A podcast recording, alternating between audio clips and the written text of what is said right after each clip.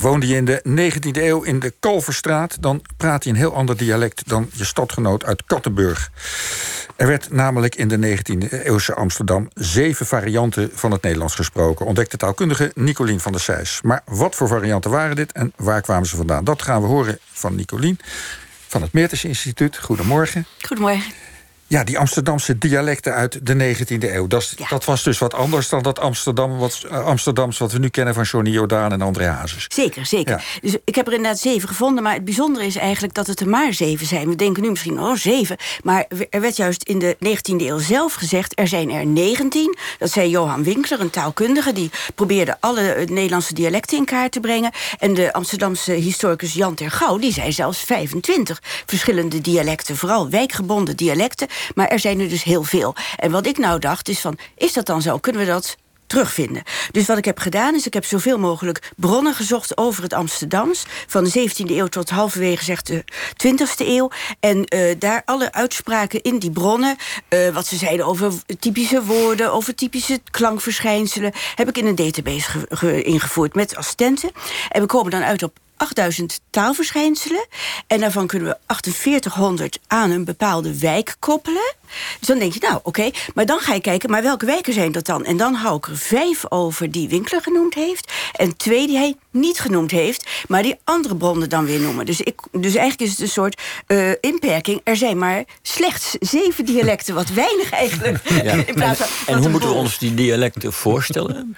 Ik bedoel, nou, uh, kon, had... kon, iemand uit de Kattenburg iemand uit de Jordaan verstaan... of snapten ze elkaar niet eens? Uh, ze hebben ongetwijfeld elkaar kunnen verstaan. Zeker wat betreft klanken, want het waren vaak klankverschillen. Nou, dat wisten ze ook wel van. Ze maakten ook grapjes erover. Dus bijvoorbeeld mensen uit het Haarlemmerdijk... Die, had, die zeiden alle lange A's als een E. Dus die hadden het over street en neelt en uh, dreed... in plaats van draad en naald en straat. En daar werd ook belachelijk gemaakt hè, van die rare uh, Haarlemmerdijkers. En de, er waren ook Kattenburgers die lieten zich erop voorstaan. Wij zijn nog nooit aan het andere eind geweest. Het andere eind, dat was dan inderdaad de Haarlemmerdijk.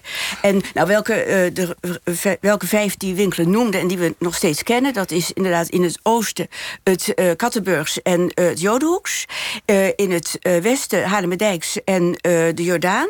En dan had je het Kalverstraat, daar begon je al mee. Het Kalverstraat, dat was eigenlijk het netste. Dat was de taal van de middenstand. dat was nou ja, de, de, mensen die streefden naar de standaardtaal. Ja, ja. Die zeiden teugen en veul. In dus plaats zeg maar wat we nu bekakt noemen. Precies, wat wij nu bekakt noemen. Bekommen, of gekommen. Ik was gisteren gekommen. Dat zeiden ze allemaal. en dat was dus het nette uh, Kalverstraat. En dat was ook wat Winkler koos voor zijn dingen. Die andere was de volkstaal. Ja. En dan waren er dus twee die hij niet noemde. Dat was uh, de taal van de rijke mensen, de hoge standen. Ja. de Keizersgracht en de Herengracht. Dat is natuurlijk niet verrassend dat die daar toen woonden. En die spraken dus heel deftig. Die gebruikten allemaal Franse leenwoorden. gerecommandeerd, papa, papa, met het eindklemtoon. nou, dat soort woorden. Apropos, dat soort woorden. en dan had je het, het, de laagste klasse, die beschreef hij ook niet. Dat was de taal van de zwervers, van de dieven, uh, van de bedelaars. Het bargoens, de ja, van bargoens. Hoe, moeten we ons dit nou voorstellen? Is ja. er nou sprake van dat de een spreekt waren Brabants, de ander Fries, weer de ander uh, Zeeuws? Of is het meer dat ze allemaal een soort Nederlands spreken met een eigen brabbel aantal woordjes en uh, dat het dus eigenlijk een soort Nederlands is met eigen brabbeltaal?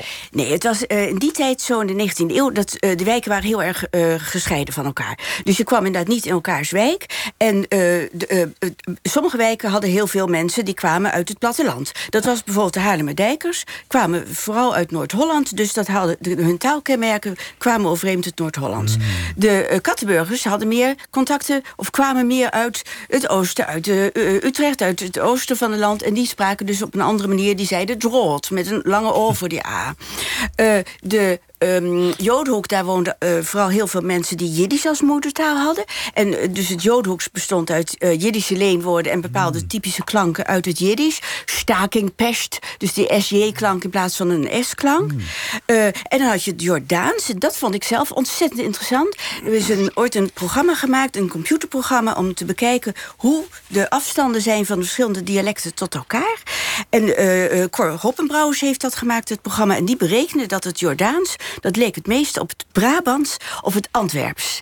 En eh, ja, dat is heel interessant natuurlijk. En dan ga je kijken hoe kan Dat dat, is heel nou? anders dan Johnny Jordaan. Exact, Ja. dat is heel anders. Maar het was dus wel inderdaad in de 19e eeuw dan, hè? Ja, En, maar met een zachte nou, G en zo. Nee, dat dan weer niet. Ah, maar ze lieten bijvoorbeeld de H aan het begin van een woord weg. Dus ze zeiden ep en ier. Dus het, H, het weglaten van de H is typisch zuidelijks. Hè? Is een typisch Oh. kenmerk van het Zuid-Nederlands. En hoe komt dat nou? Dan moet je heel ver teruggaan in de tijd. Drie eeuwen daarvoor, 1585, val van Antwerpen.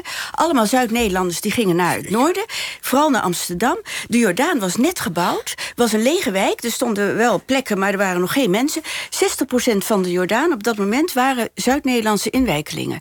Dus die kwamen daaruit. En drie eeuwen later vind je dat dus nog terug in hun taalgebruik. Wat toch wel heel bijzonder is.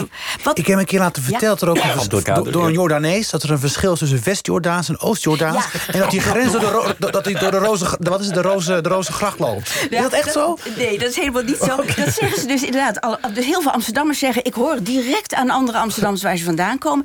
Daar heeft al in 1985 Radio Stad Amsterdam een onderzoek naar gedaan. Die heeft gewoon heel veel Amsterdammers opgenomen... en af, afgedraaid en gezegd... oké, jullie weten dat. Hier, vertel maar waar deze persoon vandaan komt. Nou, het was niet verder dan gokken. Dus eh, het ging wel eens Zijn, goed. eh, zijn met de echte Amsterdammers die allemaal uit de stad vertrokken zijn... ook de dialecten verdwenen? Zijn, we- vinden we die dialecten nu nog terug in Almere en Purmerend... of helemaal nergens Eh, meer? Ja, maar dus, dus, dus die verschillende wijken die zijn eigenlijk in de 19e eeuw verdwenen. Omdat in de 19e eeuw kreeg je de industrialisatie. En toen kwamen er heel veel mensen die in de stad zelf gingen migreren. Die gingen wonen, eh, sorry, werken buiten hun eigen eh, wijk. En er kwamen heel veel mensen van buiten. Bijvoorbeeld uit Utrecht en uit het oosten. En die spraken bijvoorbeeld ook allemaal die drootklank. Dus nu is heel, voor, typisch voor het Amsterdamse is die O-klank voor een lange A.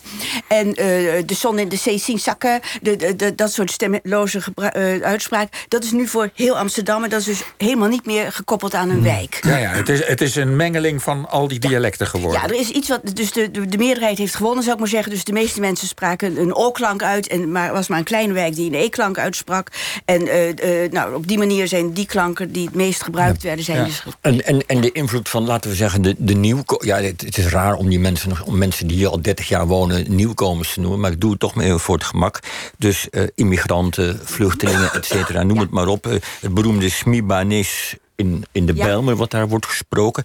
In hoeverre verandert dat het Amsterdams weer? Heb je daar enig zicht op? Nou, het is zo dat er is een straattaal. Die is er in Amsterdam, maar in alle andere grote steden ook. Eh, daar zit veel eh, invloed in van het Engels, maar ook van andere talen. Het gaat aan Tongo, Marokkaans, Arabisch, Berbers en Turks wat minder, maar ook mensen ook wel wat. Eh, en ja, dat heeft vaak een vrij vluchtige woordenschat. Dus dat verandert nogal. In de ene stad heb je iets meer Sgaan Tongo leenwoorden, in de andere stad iets meer Marokkaans, Arabisch. Maar dat, dat, dat, dat varieert nogal. Het is Maar, vrij... maar, maar kan je die ontwikkeling vergelijken met zoals in de 19e eeuw de komst van mensen uit Brabant, uit het oosten, uit Noord-Holland in die wijken Het- ook invloed had? Eh, nou, kijk, het verschil is. la- nee, laat ik het zo zeggen. Bredero zei al: het Amsterdamse is een mengtaal. Een mengtaal van zowel vreemde talen als talen, eh, eh, regionale talen. En dat is het nog steeds. Het zijn nu wat andere talen soms. En het grote verschil is natuurlijk wel: het is nu niet meer wijkgebonden. Dus je hebt weliswaar een woordenboek van het Belmers. Maar het is zeker niet zo dat alleen in Belmer die woorden gebruikt worden. Die worden in heel Amsterdam zijn die bekend. En die zijn ook buiten Amsterdam bekend. Dus die wijkgebonden, dat is veranderd. Maar dat Amsterdam een, een smeltkroes is van heel veel talen. eh, maar ook dialecten en regionale varianten. En van alles en nog wat. Dat is altijd zo geweest. Er wonen nu natuurlijk enorm veel Brabanders en Limburgers en mensen uit het oosten in Amsterdam. Dus het, het is ook wel weer vergelijkbaar met elkaar. Goed, Nicolie van der Sijs, dat is een mooie afronding. Bedankt voor je komst.